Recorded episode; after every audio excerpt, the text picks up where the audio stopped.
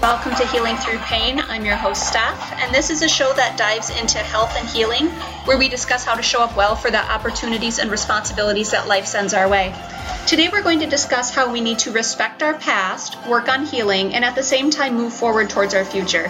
Thanks so much for tuning in. So, there are two phrases that I want to start the show with today. One, I assume, I mean, I've heard it for the probably the broadside of most of my life, and I assume many of you have heard it as well. And the second one I've heard kind of more recently, especially showing up as it relates to mental health. But the first one is those who don't remember history are doomed to repeat it. And the second one is if you don't heal from what cut you, you will bleed on those who did not hurt you. And clinically speaking, both of those are really important understandings when uh, we're talking through people kind of avoiding addressing past things that have happened to them. And it's one of the things that, as much as I sit with clients and um, we most often address what's going on now and what they want to be true about their future, usually we need to poke around in the past a bit to understand why they do what they do, why they continue to do things that are upsetting to them. And often they're, at least in some stories, stories, there's resistance to acknowledging that our past might be holding us hostage to some degree. One of the ways this really shows up, especially again, the purview of the show is to discuss trauma. One of the ways this actually shows up in many people's stories who have experienced trauma is by way of trauma reenactment. So, for example, if there was trauma bonding going on in their family of origin, a lot of marriages end up being a trauma bond experience as well because we repeat things when we don't heal from them. And so, you know,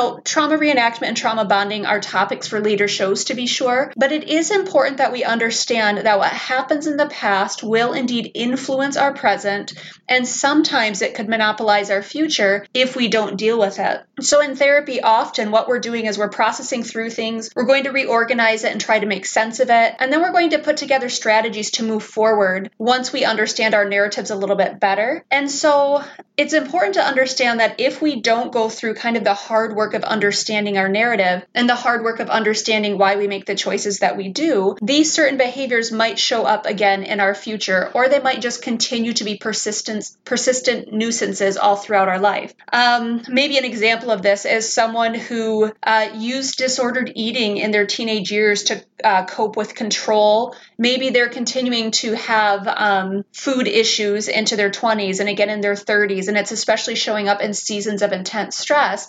That would be a way where if we didn't deal with what the benefit of the the disordered eating is and we don't kind of heal from the particular understanding of why we've chosen this particular strategy, it could continue to show up again and again. And so, like I said, one of the goals often is to poke around the past to give ourselves some context for why we do the things that we do. But if you're someone who says, hey, I don't want to dwell on the past, there's great news. If you are someone, though, that says, hey, I only want to live in the past, this is where you get to be pushed in maybe a different direction for today's show. So, the analogy that I'd like to use, especially for those who say, I, I don't want to dwell in the past, I maybe don't even want to look in the past, what I would use is the analogy of a car. And in the car, you have two key opportunities to view things you have a rear view mirror and you have a windshield. And what's important to understand is the rear view mirror is very, very minimal compared to the windshield, but both of them serve an incredibly important purpose. If you don't use the rear view mirror, you're going to lose important data, important understanding, and important viewpoints. And if you're not looking at the windshield, my friends, I think we can imagine where, where that goes very quickly. It, it, it goes in a poor direction. So it's important to understand that the rear view mirror, or as I'm going to um, reference looking in the past, it serves some very specific uh, benefits we can use it as motivation. We can use it to say, well, look how far I've come. I, you know, in my 20s was making these decisions and by my 30s I've I've improved and I've made these decisions instead. We can use it for reflection, um, especially when I'm dealing with or working with clients who do have trauma in their past. When we look through the rearview mirror at how they've survived, how they've overcome, how they've maybe in some seasons had to white knuckle it, but they've really persevered those are incredible gifts to remind people of, of the tenacity that they have, of the resilience that they have, of the grit that they have. And if we don't look into the past, we don't get to observe just how triumphant they've actually been. We can also use the rearview mirror for gentle reminders. We make mistakes, we make bad choices, we have to live in consequences of those bad choices. And if we never look in the rearview mirror and we pretend those things didn't happen, we're actively foregoing opportunities of self reflection. We're actively foregoing opportunities of accountability, of un- understanding our own kind of human depravity, our own struggle. If we refuse to look in the rearview mirror, we're going to probably repeat some of those behaviors in, in the future. And unfortunately, there are consequences and there can be collateral damage because of that. And so the rearview mirror is essential that we at least consider it, we contemplate its value, we understand that it's there for a reason. But we can't spend all of our time there because the rearview mirror is significantly smaller than the windshield. And that's imperative for those who maybe don't want to get into the messiness of their past. I would encourage you take a look because it is the size of a rearview mirror and it is going to give you valuable information. But the windshield is significantly bigger. Your future opportunities are significantly larger. And so you don't have to be monopolized or held hostage by the rearview mirror. And for those who are insistent that they have to stay in the past, again, I would say it's significantly smaller than what's ahead of you and what the potential is. And it's important that while addressing what's going on behind you and being aware of it, your kind of the bulk of your energy should be focused forward and you should be intentionally looking towards what comes next. Um, if you are someone who is being held hostage by the past and you're not really sure how to move out, I've told you again and again, I'm unapologetically going to be a, a proponent of getting yourself in to see a clinician because that's literally one of our main goals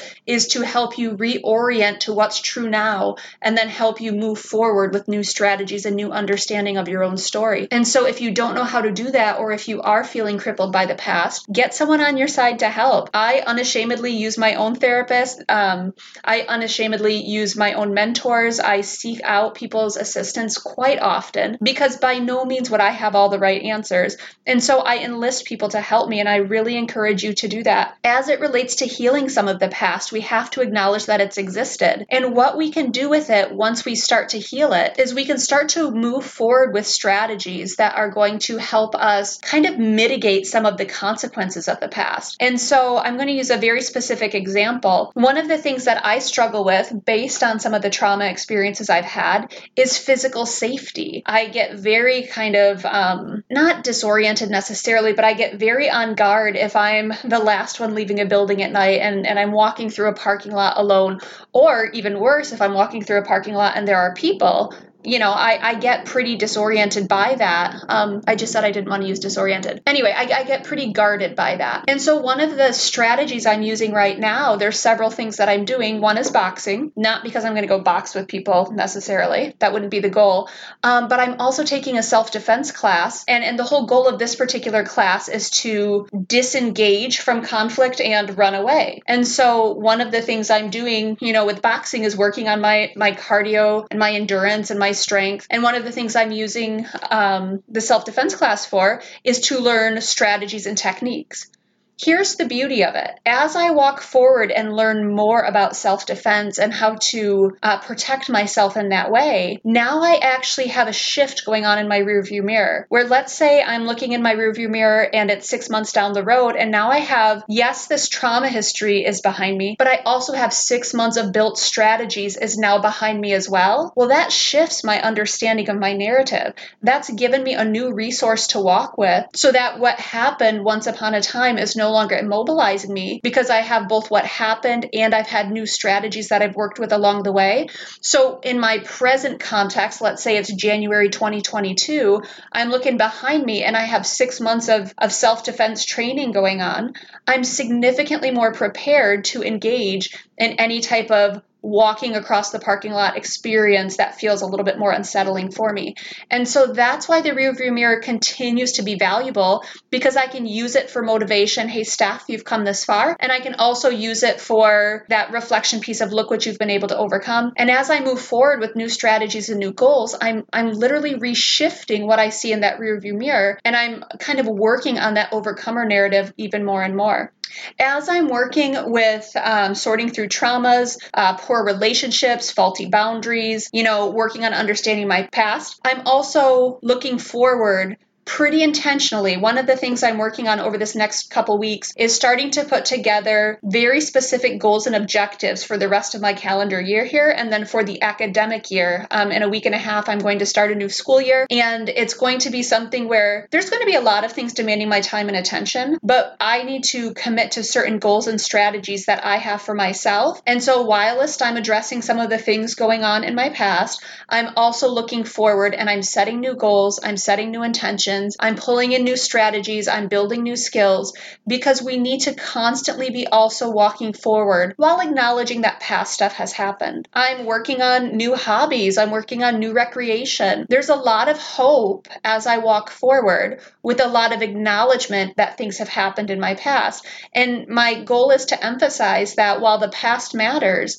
it's what's in front of us where we should be spending a lot of attention and intentionality. You can decide what that looks like in your life. It can go so many different ways. Um, one of the ways you could do kind of the multi focus, so looking back and looking forward, is healing some of your own wounds from maybe experiences you had with your parents. So going forward, you can be a better parent to your own children. If you have addictions in your particular history and you have worked on understanding those and healing from those, then the focus going forward can be healthier relationships, healthier boundaries, connection, um, new hobbies, whatever that looks like. So both views matter. Looking back is going to inform us and hopefully motivate us, hopefully keep us accountable. And then looking forward is going to be what we all need to be doing on the regular and putting some intentionality there so we can actually walk forward not only towards health, but towards healthy living. And that's just the main takeaway for today is both pieces matter. The past does matter. We can't run from it. We can't pretend that it doesn't influence what's going on today and what might be going on in the future. But we also need to spend concerted effort looking forward and making sure that we're walking healthfully into whatever direction we feel is most uh, purposeful and most desirable for our life. So that's where we're going to wrap it up today. Thank you so much for spending time with me and tuning into a new episode. There will be another one coming to you on Wednesday. As always, if you're willing to share, if you're willing to contribute likes or comments, whatever that looks like, a review on whatever platform you're using, all of those are very much appreciated. I hope you guys have an awesome week.